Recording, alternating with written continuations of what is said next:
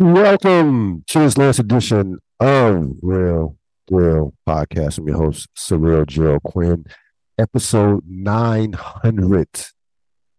That's going back relatively 15 years. It'll be 16 years um, in October officially, but we all, you know, we you know how we do. We always celebrate.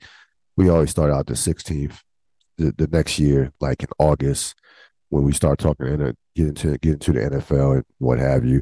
Been a long time. Been a long time. A lot of episodes, a lot of guests, uh, a lot of name changes, a lot of technology. Remember I used to do this podcast on my cell phone, believe it or not. It's a headphones. And I'm talking about headphones that you would have um, like like Walkman like headphones. So we have come a long way. I definitely appreciate the support from everybody who has who used to call in. Remember, we used to do a call-in show on Blog Talk Radio or has supported the podcast, even if you've never commented or called in, just just support the podcast in any particular way, shape, or form. You are definitely appreciated. And I have again, I was this this episode was supposed to be about snowfall, the latest episode of Snowfall. I was I couldn't do y'all like that. I had to give y'all some some some gems, some um, some goodies as far as the sports and pop culture. And I have a, we have a special special show. I've uh, been looking forward to this show. Uh, was thinking about it a lot last early this morning, last night. So we're gonna get right into it. But again, thank thank thank I thank everybody out there who has went out their way to support this podcast, and we will continue to grow, continue to evolve as I evolve as a person as a human, as a person, human being. Uh, this podcast will continue to evolve as well. Let's get right to it. Um, I came in talk thinking that when this fight was announced, I came in thinking that I was going to be talking about one of the great fights in recent memory uh, in terms of uh, Terrence Crawford and Errol Spence. Instead, we got one of the great performances in recent memory. Uh, if anybody watched that fight, if you hadn't heard about it, uh, Terrence Crawford made history last night, becomes the first two division um, unified champion, four belt champion, two division, uh, two belt champion, and first male. Shout out to Claressa, uh, Claressa, uh, Claressa Shields, who, who's done it as a woman, um, as well in terms of that that that rare accomplishment. And there's only been about eight, I believe, around eight to ten guys that have won, that have had, that have been undisputed champions, have all four belts in the division. That that list is very short. I mean, you're talking like Canelo's and Bernard Hopkins. It's uh, Bernard Hopkins. I think Roy Jones is on that list as well. But he's on. He just created his own list with one of the signature performances, one of the dominant performances you will ever see. And this is not me in a moment. This is not hyper, uh, hyperbole. This is this. I, am as I'm watching this match. I'm saying this is one of the best boxing performances I've ever I've ever seen in my life. Like, it's like I'm, that's what's going on in my head in real time as I'm watching him destroy a guy in Errol Spence who was considered to be a generation generational talent in his own right. I mean, Errol Spence came in undefeated. Errol Spence came in uh, with a, with a lot of momentum coming into this fight. He came in. Um, Errol Spence is a great, great fighter in his own right. Errol Spence would be a Hall of Fame fighter when it's said and done. He's a so don't I don't want to hear about this narrative. You know, Errol Spence is overrated. No. Every so often, an athlete reaches a point where the talent and physical ability, their physical ability and their their their IQ, if they have a high sports IQ, when those two mesh, it becomes a perfect storm, and it, things can get scary for the competition. I, I think of two guys in my lifetime, in particular, Michael Jordan, Game One, uh, '92 NBA Finals. He scores 35 points against Portland. Tiger Woods, U.S. Open 2000, where he wins, he won it by like 15 strokes, and it was like, ooh, like this is he this this dude is, is a major problem. Like he's going to be a problem for the next decade. I'll put Terrence Crawford's performance up there with forget about boxing, but uh, frankly, with any athlete that I've seen in the last 10 to 15, maybe 20 years. That's how dominant a performance that was. Like, you can't fight a better fight. And to me, it was more impressive. Like, it was that that was more impressive than just knocking Spence out first round.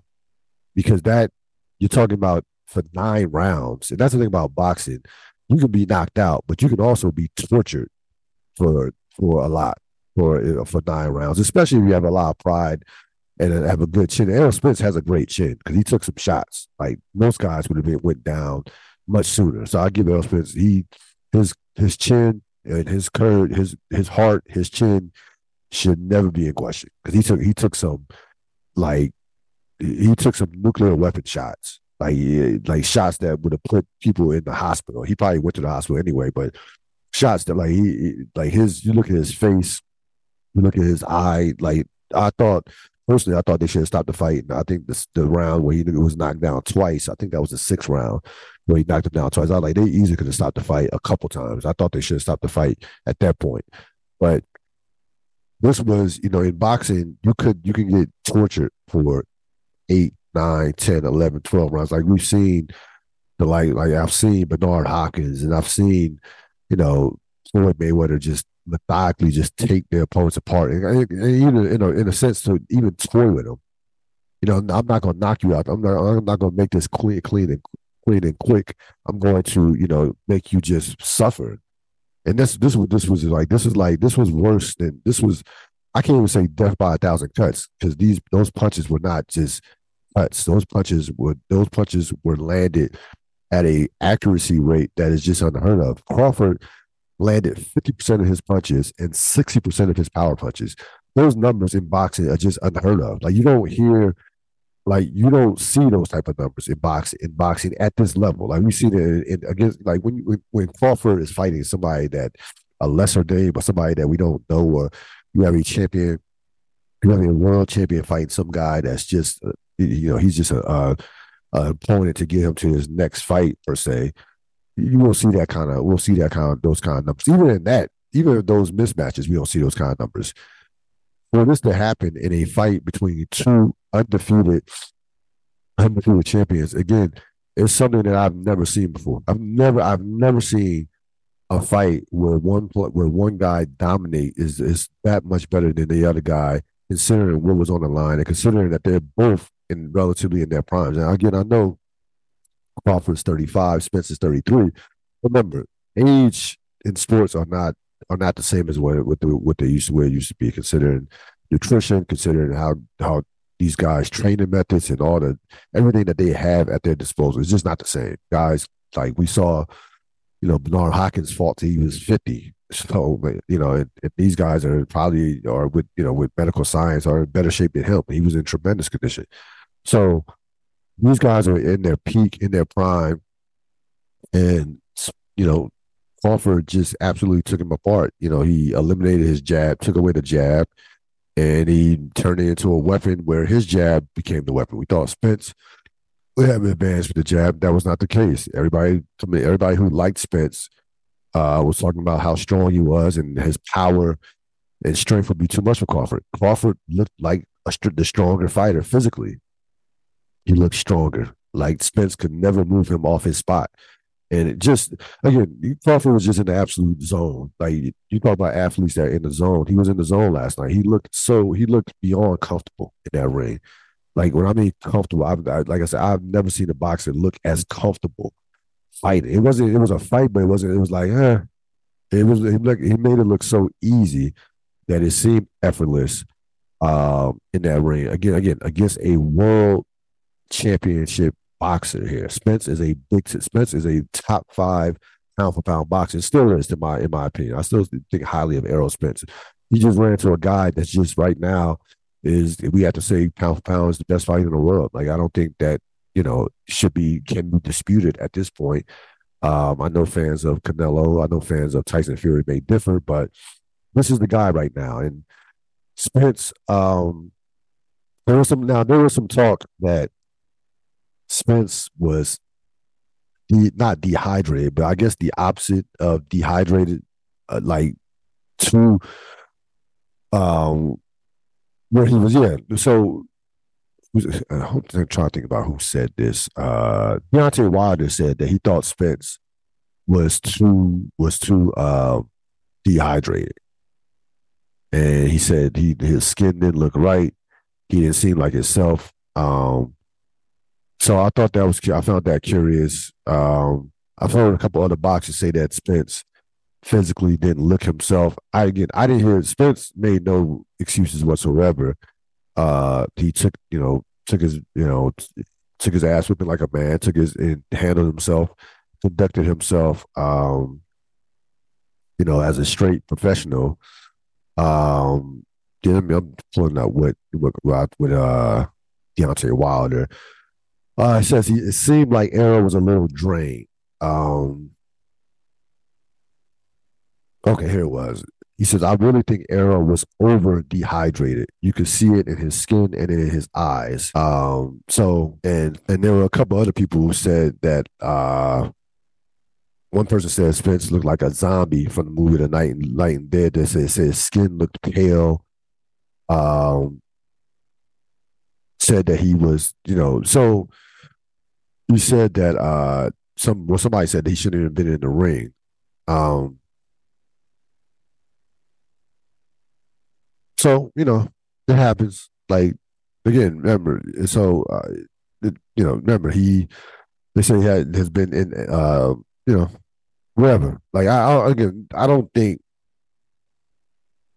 Like I don't think you know we're not making excuses, but these are some of the things that boxers, these are professional, that some of the other boxers and people close, people um, who were at the fight. I know someone that actually was at the fight, and they said that uh, that he that Spence looked tired. So this is this has been a a, a narrative just that's been going around uh since this fight since the fight ended, and I've heard more than one. So, but regardless of that, you saw you witnessed one of the great boxing performances of all time, easily. Like it's not it's not even a question to me.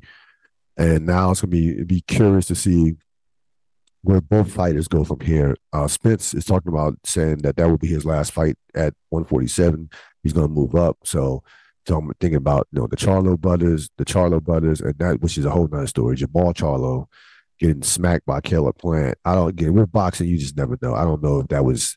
It didn't look staged, but I I wouldn't be surprised with boxing. You just I, I just can't. You just can't trust boxing and what they'll do to try to sell a fight or try to start a, start something to to promote. Uh, Jamel uh, Jermell Charlo will be fighting, of course, uh, November, not November, September 30th against Canelo. Um, so, you know, I to me the dream fight is Crawford Canelo. That to me is the dream fight. I know everybody's going to talk about Crawford Charlo eventually, but I I, I really want to see Crawford against Canelo in the future. I don't. I frankly I don't want to see Spence and Crawford again. I I think we're like listen, rematches of we he has a rematch clause. Spence has exercised that rematch clause. Um, and it will be at 154. Even Crawford said I, he, he was hard for him to make weight at 147. So if they do fight, it would be at 154. But I can't like from what I saw last night, I don't just can't see what like what Errol Spence. Maybe it, you know, maybe the conditioning was a factor. Maybe he wasn't physically well, but I, I, I don't like I'm not excited about a rematch. Like when it's that decisive, like that decisive. That's not just like a like a, a knockout would even been like this. That was worse than a knockout. Like you could knock somebody. Anybody could be knocked out. So that could just be not so much a lucky punch, but just just a, a, a flash knockout or something like a knockout is different. That was what he did to Spence was actually worse, much worse than a knockout. I frankly myself would not want to see a rematch. Now I thought before the fight that they were going to fight three times. I thought that it would be, and I thought Crawford was going to win the fight. I thought he was going to win a close fight, but I thought I did pick a draw. I, mean, check that. I picked a draw, but if somebody did win, I thought it would be a close decision, like a split decision, something like that, and that would set up uh, a possible trilogy. I don't see that anymore. I don't see that to be honest with you. I don't. To be honest with you, I don't think they're going to fight again. I think that with the prospects of Canelo, the Charlos, out there, those guys, you know, even like a Caleb Plant, some of those guys that that possibly out there, I, I think that they're, I I don't know how much juice a second fight would have in terms of selling. I, I really think that Crawford kind of knocked knocked the life out of a possible rematch from that standpoint. And of course, Spence is going to want a rematch. I mean, he's going to want to redeem himself. But you know, if you're Crawford, yeah, that's something. Is something that Crawford would desire when you beat the guy that decisively? No, it's not like Canelo and Triple G. Those fights were close. And those first couple fights, I thought Triple G won, so that gave Canelo more incentive. Like, let me, like, people think I lost, so we need to fight again. Remember, the first fight was a draw. The second fight, Canelo Triple G fight, was a close. This was a close win by by Canelo, which I thought Triple G won that fight, and then the third one was was decisive uh, in 12 rounds by Canelo. Canelo clearly won that fight when they fought last, I think last September. Um, so that was different. But when this this one sided, like I'm trying to think of like what's been what's been a just a what's when the last time the guys fought uh, had a rematch with one guy just completely dominated the other guy, and there was a rematch in, a, in recent memory. I'm trying to think. I'm sure it, it has happened, but I can't think of any off the top of my head. Certainly not at this level with these two guys. I mean, this that was a historic. That had as much hype going to a fight uh, over the last ten years. That was as much as a hyped of a fight. Uh, probably since Canelo, uh, Canelo and Triple G, and probably even more so than that. I mean, you may even go back to Mayweather, uh, Pacquiao, uh, to be perfectly honest with you. So, again, Crawford delivers just one of the great one of the great performances that you will ever see uh, in a boxing ring. Period period. And if you haven't seen the fight, you didn't, you weren't able to see the fight live, you can certainly, I would watch it on YouTube or something just to see, just or just watch the highlights. You don't have to watch the whole fight, but just it was artistry. Like Crawford was like painting. Uh, was like a, that ring was like a canvas, and he was painting all over uh, Errol Spence's face. So during the football season, during when Rob, I had Rob Sapp on, um, we would have a category called who won the week. Now, there now this this will be a tough one. This will be a tough one because I could go Terrence Crawford or I can go the next gentleman we're about to talk about, and that is Jaylen Brown. Jaylen Brown signs a contract made official five years, $304 million. He will average $60 million a year. The last year of the contract will pay him basically $70 million. Uh, he's only 26 years old. Um, largest contract in NBA history um, for at least for now, for at least a couple months until possibly until probably Giannis signs his supermax, or I don't even, or maybe even Anthony Davis. He's up. He's uh, he's max extension. I don't think Anthony Davis is going to be a supermax because I don't. He didn't make All NBA, so he won't get as much. Uh, he won't be eligible for that that type of deal. He'll get a supermax, but not to Jaylen Brown's uh, not to uh, what Jaylen Brown got. Giannis will. Giannis will get probably. You'll see Giannis get like five years, three hundred twenty million, similar to what Jayson Tatum will receive next summer. So listen, he's not going to be the highest paid player for long. But I think people were asking like the wrong question. First of all, this it's absolute no brainer. You sign Jaylen Brown because he plays a position that is the premier position in the NBA right now, and that's the wing position. It is the premier position because there are just not that many guys that are on that level that are between six six and six ten that can do what Jaylen Brown can do um, both sides of the ball, like as two way players. This guy last year averaged twenty six points. He's an excellent rebounder and he's a above average defensive player. Period. He like so it's not even like it's, it's yes, you signed that guy. Um hear a lot of talk about, well, you can get what if you had Mikal Bridges or what if you had like uh Andrew Wiggins, then your team, then you would lose and you wouldn't you wouldn't be in the Eastern Conference Finals every year. You wouldn't be championship contenders. Okay. Those players are not on the level of Jaylen Brown. They're just not. So again, you can have two players making this type of money on your team. Period. You'll have Jaylen Brown. They'll have they're gonna have Jayson Tatum. The key is filling out the rest of the roster. Filling out the rest of the roster. If you have two of those, and by the way, having those two guys, having those two guys, you should be able to fill out the rest of the roster and have a championship contender. Even paying those guys super max money. When you have two of the top, I would say 15 to 20 players, and one of those guys being legitimately a top five, top seven to top five player in Jayson Tatum. They're both young. They're both only going to get better. And to me, it was absolutely no brainer. Uh, I went through the NBA and looked at how many number twos are as good as are as good as Jaylen Brown. How many number two players? And for my during my research, what I found was not only there, not only that that list is short for guys who are who are even who I would even take consider who who are even candidates, who I would even even put on the same level. Most of the guys, like ninety five percent of the league, is not are guys that is not even close. Like Jaylen Brown is better than ninety five percent of the number twos in the league. I would say probably ninety eight percent of the number twos in the league. There are some guys that will be candidates over Jaylen Brown that, that you could possibly make a case for taking uh, taking over Jaylen Brown as a number two player. Jamal Murray, Devin Booker, Anthony Davis, and Paul George. Now, would I take Jamal Murray over Jaylen Brown? No. Why? Because I can find a point guard.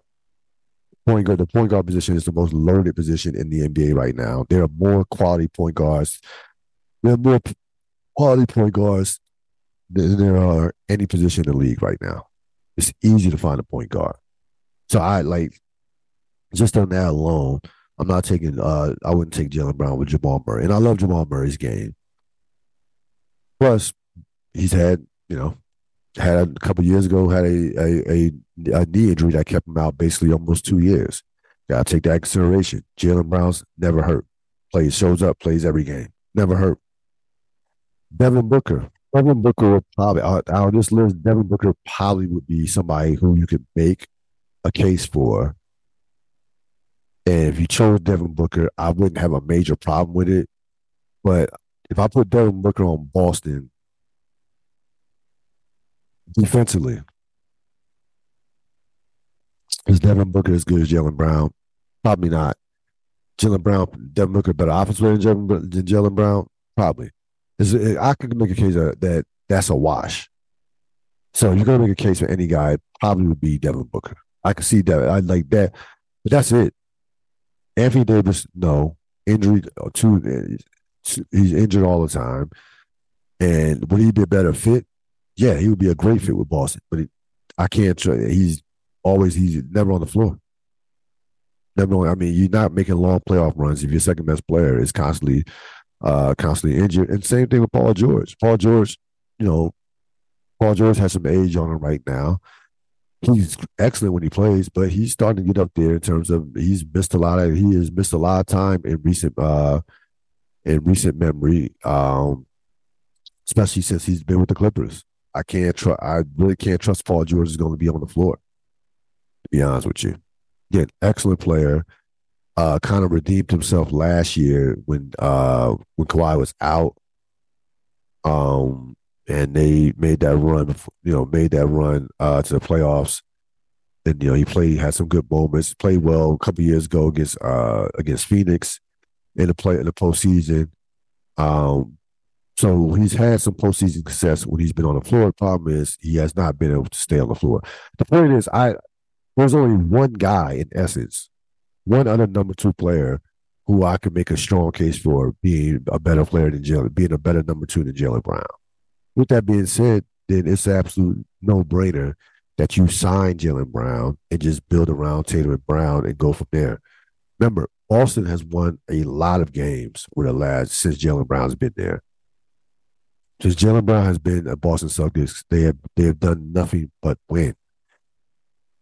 Whereas Eastern Conference Finals, whether it's going to the NBA Finals, like their worst playoff result has been what they what a first round loss to a Brooklyn team, the Brooklyn Super Team, when Brooklyn was playing just out of its mind. You remember with Durant, Harden, and Kyrie when they before everything went down and before the injuries, and Brooklyn looked like no one was going to touch them, that they were going to run run through the playoffs and win the next two or three championships. Remember that in 2021? I know it seems like a long, long, long time ago. But that's the only that is the only first round loss that they've had in the Jaylen Brown, Jayson Tatum era. They've lived in the conference finals, and of course they were in the, in the NBA finals two years ago, where they were two wins. They were up two one against Golden State.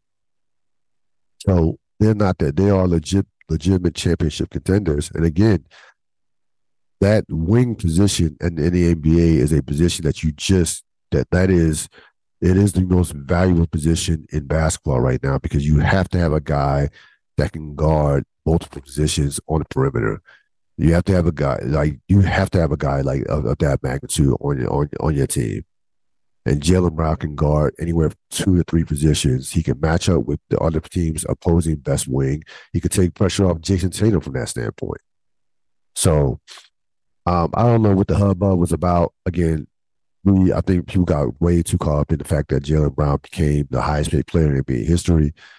Or Jaylen, people say, well, is Jaylen Brown actually a top player in the league? He actually is a top player in the league because he's around top. He made All NBA. So if you make an All NBA team, you are amongst the top 15 players in the league. Period.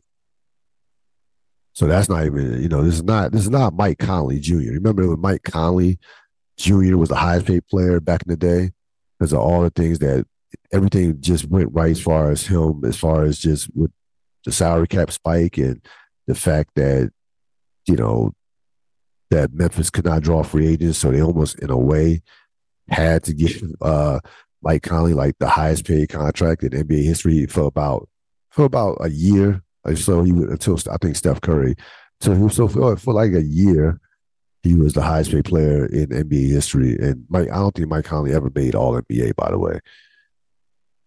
But they, I, I, you understood the deal because, uh, because of the circumstances that Memphis, Memphis was in. And, and by the way, Memphis had success in the Mike Conley era. The grit and grind, they were in the playoffs every year. They made to the second round a few times. They made to our Eastern Conference Finals. So that it, even though the contract probably he probably wasn't worth that supermax contract, I never thought Mike Conley Jr. as a supermax player you could make a case for that contract considering the circumstances and the the events, the amount of uh what went into what went into that. Uh Jaylen Brown last year was uh second team all NBA. So he wasn't third team, he was second team all NBA, which means that he was amongst the best top 10 players in the league last year. So for those of you who complain about Jaylen Brown, uh, was he one is he even one of the best players in the league? Well, last year he was one of the top ten players in the league last year.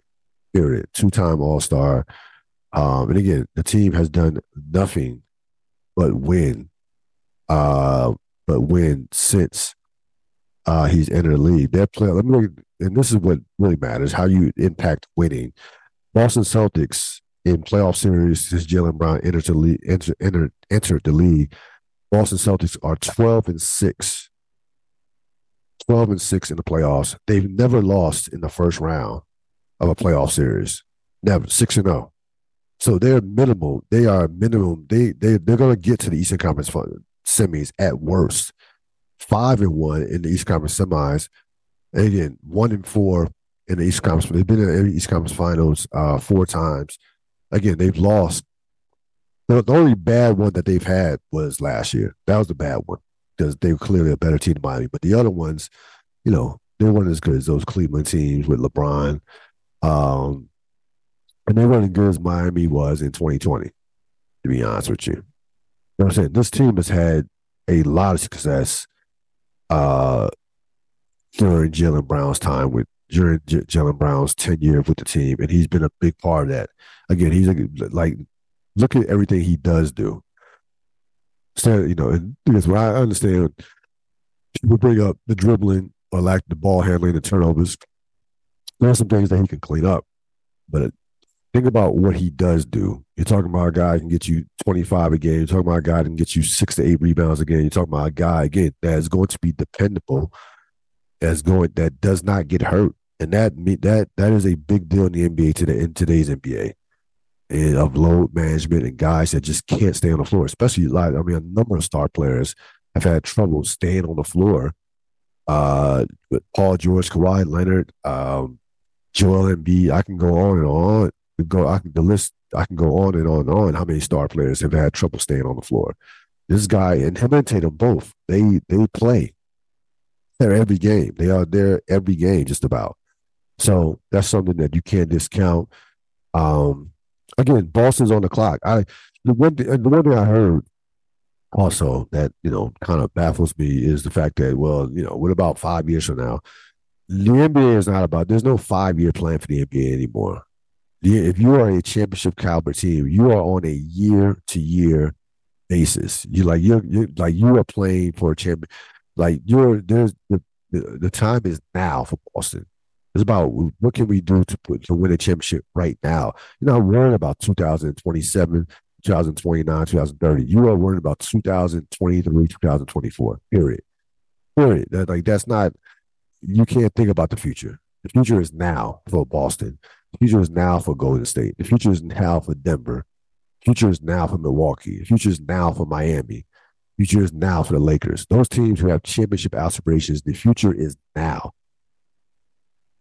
for the Clippers. Which is a, which is a whole nother story, but you know, they'll say that for another day. So this contract is absolutely a no brainer to me. No brainer to me. Um, will will he finish the contract? We'll see. We'll see. I mean, I would like is again. This contract will, if he stays healthy, the contract will be fine. He's not going. His his play is not going to decline. He's in it. He's 26 years old. He can only get better. Um, and these numbers in terms of salaries the salary cap will continue to go up. The television money will come in. So this contract will look like it'll look like a seemingly for a super max deal. It's going to seem it's going to look regular in a couple years, if not sooner. Why? Trust me, 2024, 2025, you we will not even be talking about this contract unless unless he gets traded.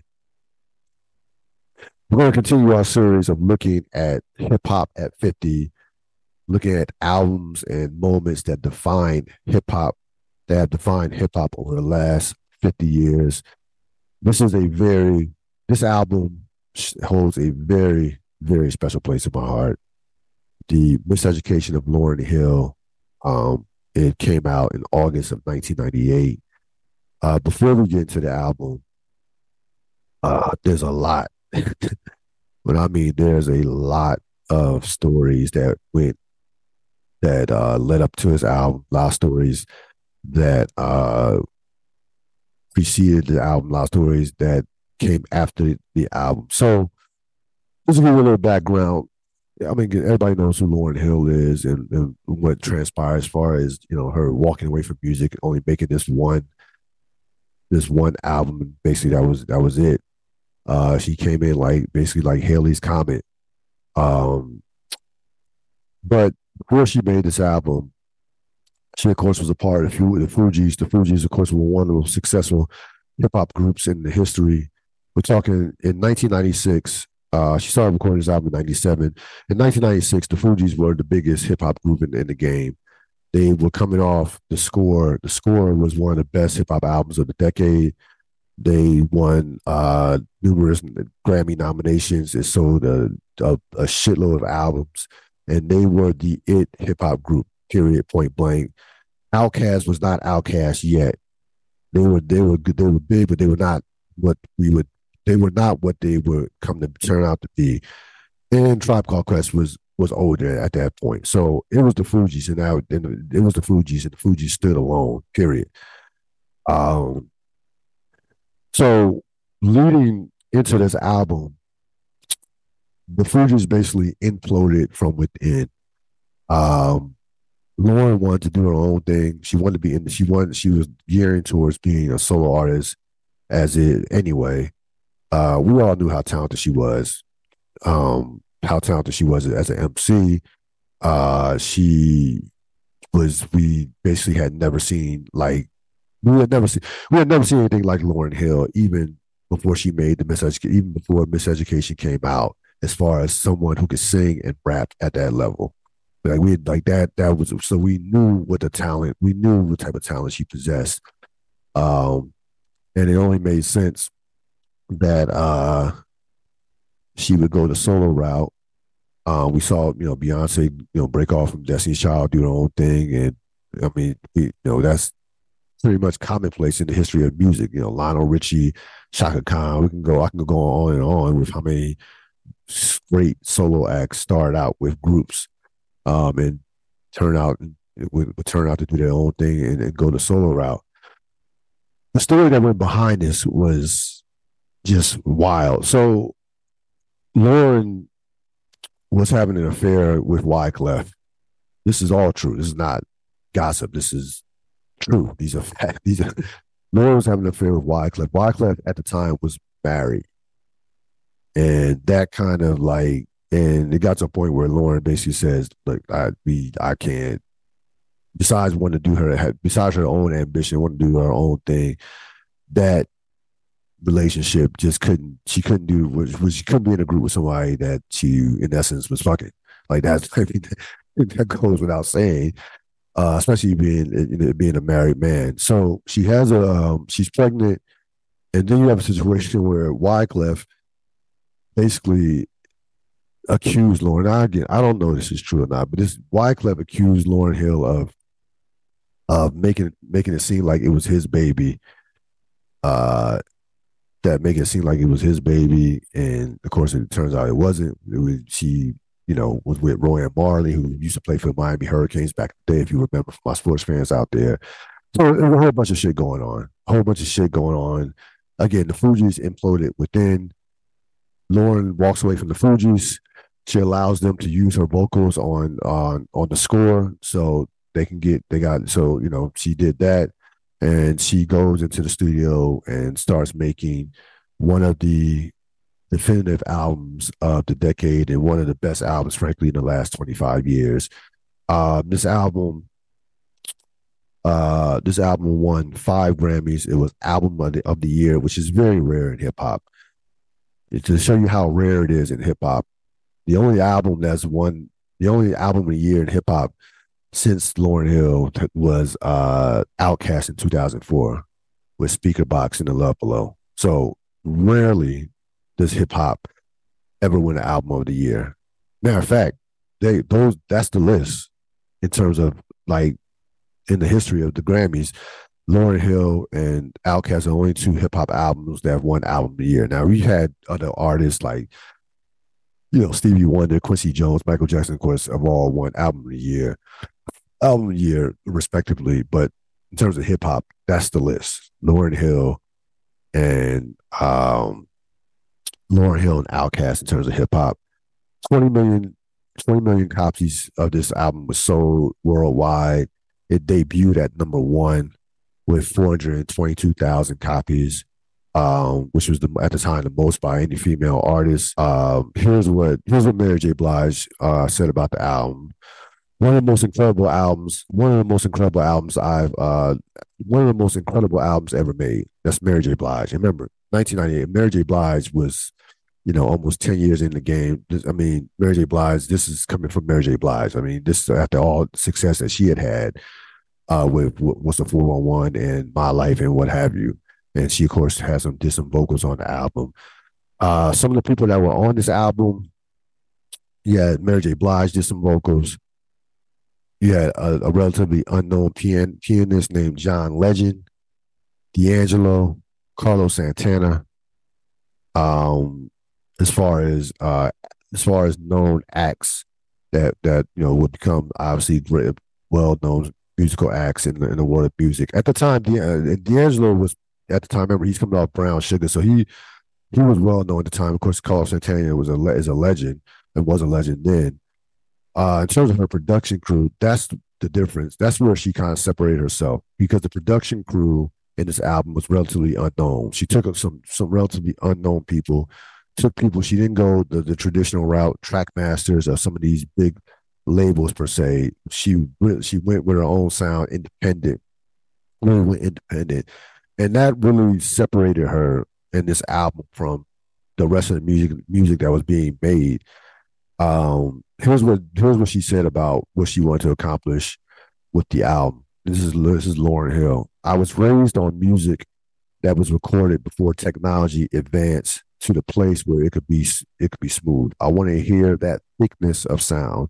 You can't get that from a computer because a computer is too perfect. But the human element, that's what what makes the hair on the back of my neck stand up. So she, you know, you I mean, if you listen to the album, you could just hear the difference in production versus most of the albums that were coming out during that time. And remember, this is 1998. 1998, we're like we are in the midst of just a, a golden age of music in terms of R&B and hip hop in general. Like the 90s were to me, and again, I'm I'm biased because that was my decade, but the 90s, I I don't think there's been a better musical decade that I've with that, that I've in real time that I've witnessed in the 90s. Like the 90s, you talk about if you didn't, especially in hip hop, and rap, if you didn't come out with a classic, then you just might as well not even come out like at all. Like that's how serious it was as far as the competition, uh, as far as musically and, and hip hop and, and R and B. Um, this album was an hour and 17 minutes. Um, I listened to this album in preparation uh for this pod for this for this podcast. And I want to tell you, it took me back to 1998. Took me back to Temple University. I purchased the album right before school started. Um, everybody had this album. You can go. To, you went to the dorm rooms or the dorm uh, floors. Everybody was playing it, and to a point to where it was like, it almost you almost had to. It almost uh so I again I wasn't on campus that year, which probably was a good thing from a from a standpoint of the album of listening to the album because I didn't hear it as much because uh, I you know was uh stayed off campus that year. But this album changed the game um from a standpoint of just again I've never you never heard a album like this from someone you've never seen a talent as unique like this. Lauryn Hill as a singer, songwriter, um, and MC. More importantly, there's never been a there's never been a talent like Lauryn Hill. That combination of singer, uh, of singer and and rap, of singer and MC, like. And we've had, and again, there have been some talented guys, talented ones, more talented people that you that you realize that that have sung and rapped. Like Queen Latifah is was is a whole legend. You, I don't feel, and we, I, everybody knows Queen Latifah as uh, a rapper, uh, and some, you know, some of the hits she came out with back in the day. Queen Latifah can sing her ass off. She's a classical jazz singer. She she has jazz albums that have sold millions of copies. Like just just tremendous talent, just all around. Uh, acting as well. You know, I hate to say it, but Drake, dope singer probably I'd make a case Drake might be a better singer than MC. No, probably not. I'm just messing around. But Drake, Missy Elliott. So there have been some there have been some people who have had that combination of and Kanye to a lesser extent. People don't want to say it, but Kanye West is a pretty it's actually his his vocals are you listen to some you listen to his albums, he does he does some of the vocals and they're good. And they they, are actually very good. I'm not saying Kanye can sing uh, can carry a tune where he can carry a song singing, but he does vocals other than doing MCing. But no one, and I mean no one to me has has ever we've never seen uh that mix, that combination of of, of MCing and singing. Like if Lauryn Hill Lauryn Hill, without question, is the greatest is the greatest female MC of all time. Like it's not even it's without question. Like as far as skill, as far as skill, it's not like it's not even the issue. There's nobody, there's no female MC that can spit like Lauryn Hill. No, no one. And you go back and listen to Fugees' album, you go back, go back and listen to Fugees'. You'll know. I mean that she was like the star. That I mean, again, Wyclef was a talented producer. Wyclef was very talented uh, in terms of the production, all that. We know Wyclef how dope he was. Pras was the third wheel. Let's get. Let's, I mean, let's be honest. Pras was Pras was absolutely the third wheel. Lauryn Lauryn Hill was the Fugees. She was the straw that she made the Fugees go. Period. She separated the Fugees. She took the Fugees to a whole nother level from a standpoint of, of, of, of the skill and just the artistry. And that's one thing. And I mean, we even had Nas, you know, basically saying that Lauryn was a top MC. Like, not like this is Nas talking, and there's like I'm saying, if Lauryn focused, if her focus was on rap and nothing else, she would be unquestionably one of the greatest rappers of all time, male or female. Like if she zeroed in on rap and continued to make music, she like it wouldn't be like it wouldn't be we would be talking about Lauryn Hill up there with Nas with Nas and Jay Z and Kendrick and Biggie and all and all those and all those people without question. And again, for all due respect to the female MCs, MC Lytes, the uh, Queen Latifahs, you know, whoever you, you want to throw in, you want to throw in Nicki Minaj, Lil Kim. There's nobody, there's no one that's ever compared. Roxanne, you know, Roxanne Shante for the, you know, for the older generation. No one is Lauryn Hill as an MC. No female artist, no one. No, it's not, it's not, again, it's not even a debate uh, to me. And, you know, this album, I was listening to this album. So just to go through this album, right? You have this album had 16 tracks, right? First five tracks, you know, do, they do the intro, Lost Ones, X Factor, Zion, Doo Wop. So immediately, home run, home run, home run, home run. Like just off the bat, Zion featuring Carlos Santana. All those songs, like five songs off the bat, no doubt, like no doubt about it, hits per se. Then you kind of the album settles in, superstar, final hour, hurt so bad. Again, no, there are no skippable songs on this album to me. None. This album is seven. This again, this album is an hour and seventeen minutes. That's that is in.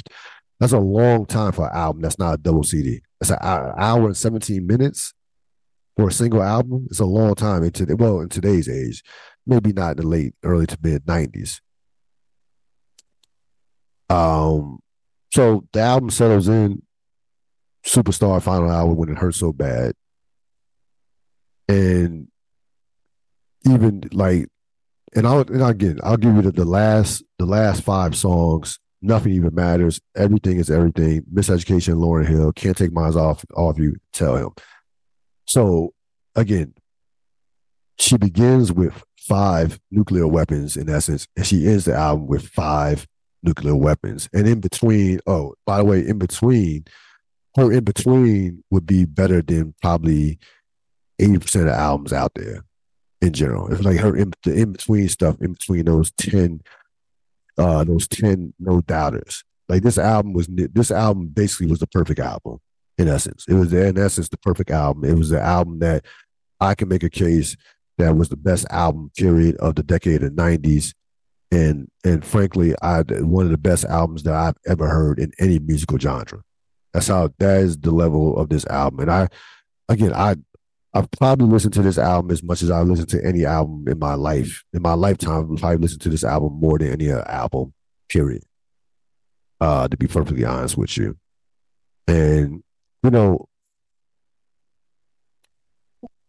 what transpired after the album in regards to her career.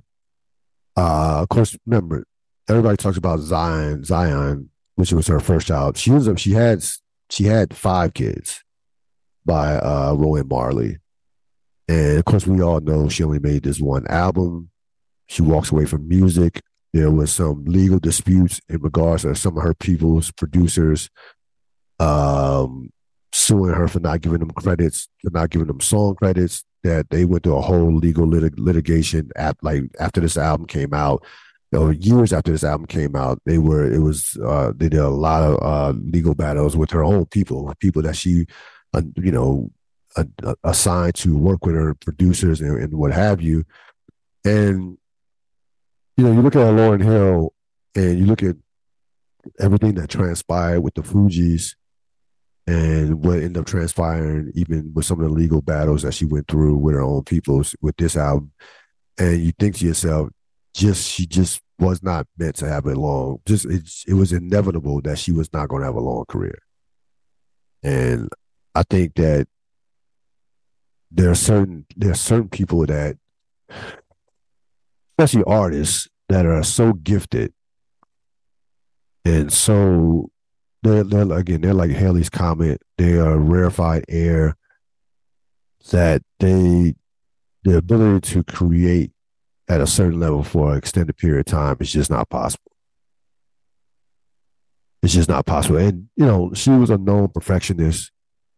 Let's be honest. Again, she had five kids. She has five kids. Like, you know, to, I, to all the mothers out there, you know what it is to have just one child and how that affects your career and changes your your life.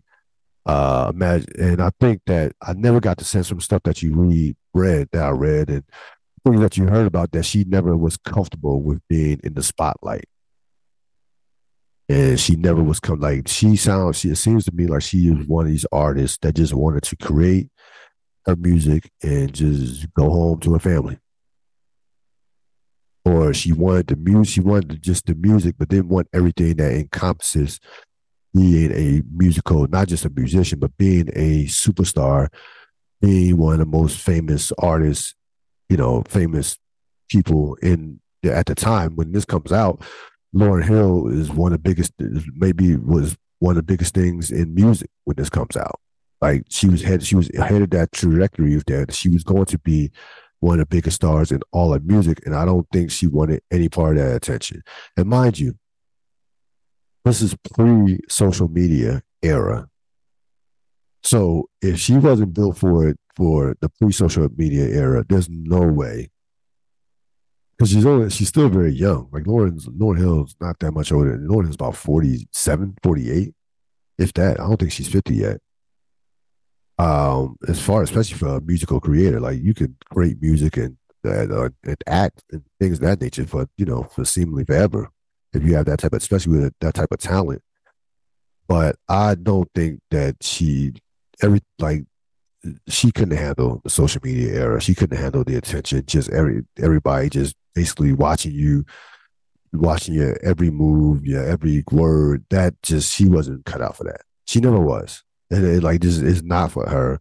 It never will be. It's just that, and I think that obviously that could that um that went into her decision not to make music, um, not to make music. And I think you know when you make an album that is considered like people when, when this album came out, people were already talking about like this is one of the best albums of the decade.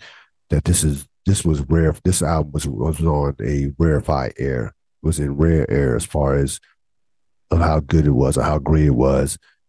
There's a lot of internal pressure I can only imagine to to do a follow up like that.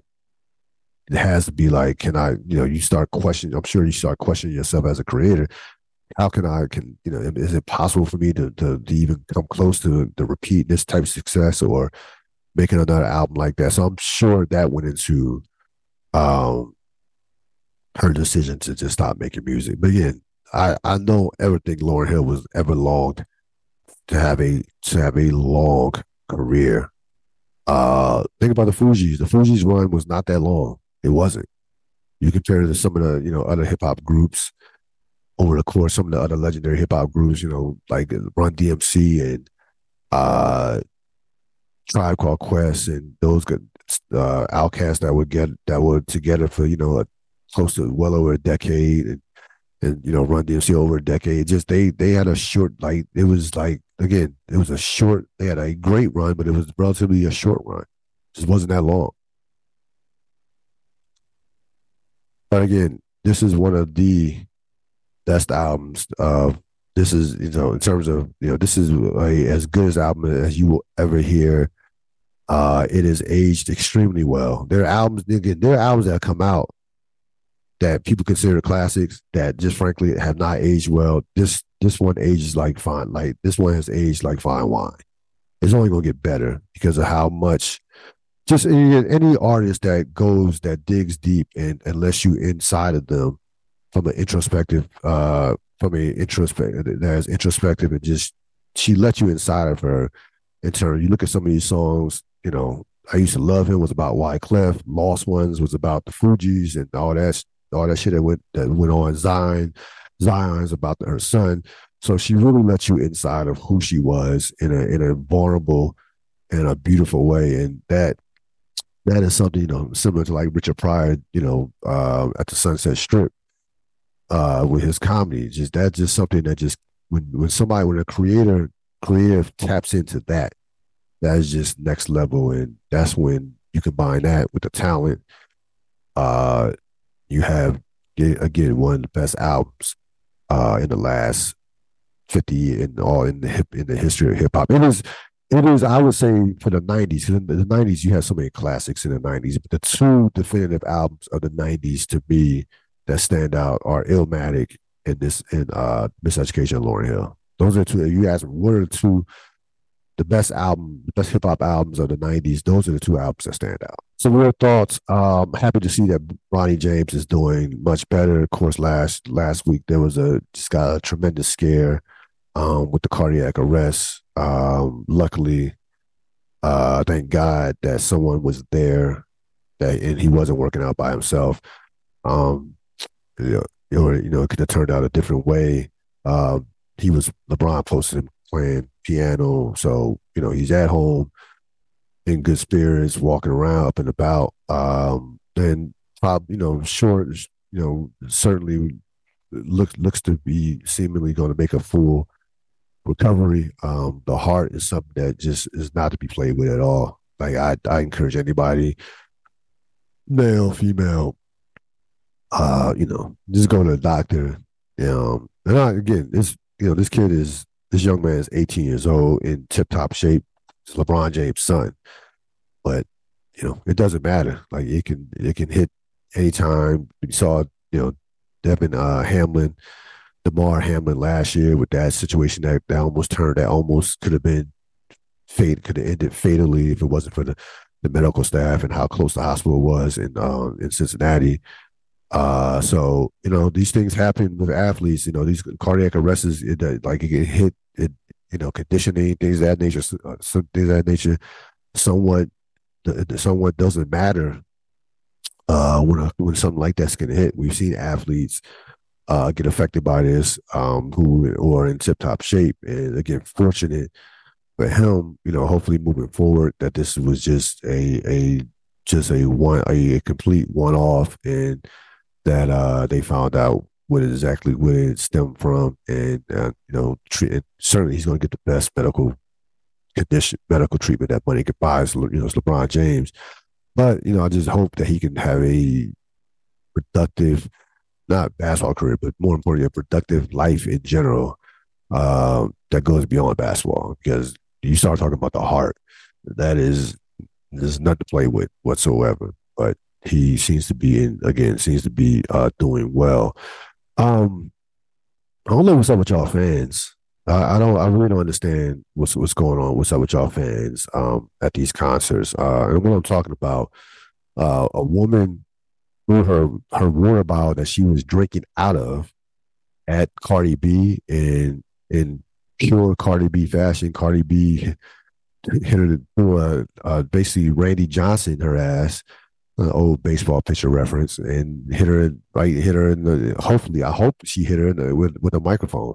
I hope I hope I, it looked like she hit the same hit the same girl that threw it at her. I hope she did because you know fans, you, you, you, y'all gotta stop this shit, man. I mean, I gotta stop this shit. Like, like Cardi. First of all, Cardi B is not the one. Like, don't Cardi B is from the Bronx. Cardi B will cut you. I'm surprised Cardi B didn't jump in. The, I'm really surprised that Cardi B didn't didn't jump in the stands and beat the shit out the girl. I try to beat the shit out the girl. I'm really I'm shocked. Like I'm sure she I'm sure it took everything. Look at Cardi is a very smart business savvy. Like she she's about her money. She's about her business. So she's not like going to do something that jeopardizes her whole livelihood. She got a couple kids. She she's you know forward thinking from that standpoint. But I know, I know if you know Cardi B and how Cardi B used to move and Cardi B being from the Bronx, you know Cardi B is not the one for that shit. Like you know that's not like you know she wanted to jump in the stands and, and, and rip this girl a new one. Like you like I'm sure it took everything. I'm sure, I, like if she had, if she didn't have kids, I think she would have jumped in the stands. I, I really think if she wasn't a mother, a mother of two kids, she would have jumped in the stands. Like I, am sure she had a split second in her mind to say, like, I'm jeopardizing my kids' financial futures if I go if I go in and kill this bee. I'm sure she that she said it to herself. I'm sure she said it to herself. But y'all fans, the bottom line is y'all fans gotta get your shit together. Uh, and you can't say, I mean, it's dis- that's disrespectful, it's disgusting on top of it. And that if that girl got hit in the head with the microphone, she absolutely one thousand percent deserved it. I hope she got hit in the head with the microphone. Really, like you can't do no shit like that and expect someone not to react. Um, and getting her getting escorted by security out by security uh, or getting banned from a concert that's not enough. She actually needed to get touched by another girl. Let me let's keep that in mind. And Cardi B hopefully touched her with that microphone. So, um, yeah, that I'm I, I want to wait on the Ice Cube stuff. I, I had a st- I had I had a segment on Ice Cube that I just felt like I wasn't ready. It just wasn't polished enough. I, I want to give it its full. I I want to give yeah I want to give that because I have a few things about Ice Cube. It's not it's they're not good per se. One of you know hip hop doing a great hip hop artists and icons of this generation, uh, of you know the previous generation, but he's he's going in the wrong direction. So I'm going to say that for later, maybe even uh, do that uh, on, on the next sports show uh, that we do. I'm going to release one more Snowfall podcast before I have my last mini summer break. So we'll that'll be coming out. This this this will be coming out tomorrow. That one will be coming out Tuesday. So you'll get that. Then we'll get a mini break. I'll do a mini break another mini break, and then we'll be back at it, ready for football and what have you. That's going to wrap it up for this latest edition, this 900th edition of the Real Deal podcast. Enjoy the rest of your weekend and your upcoming week. So long.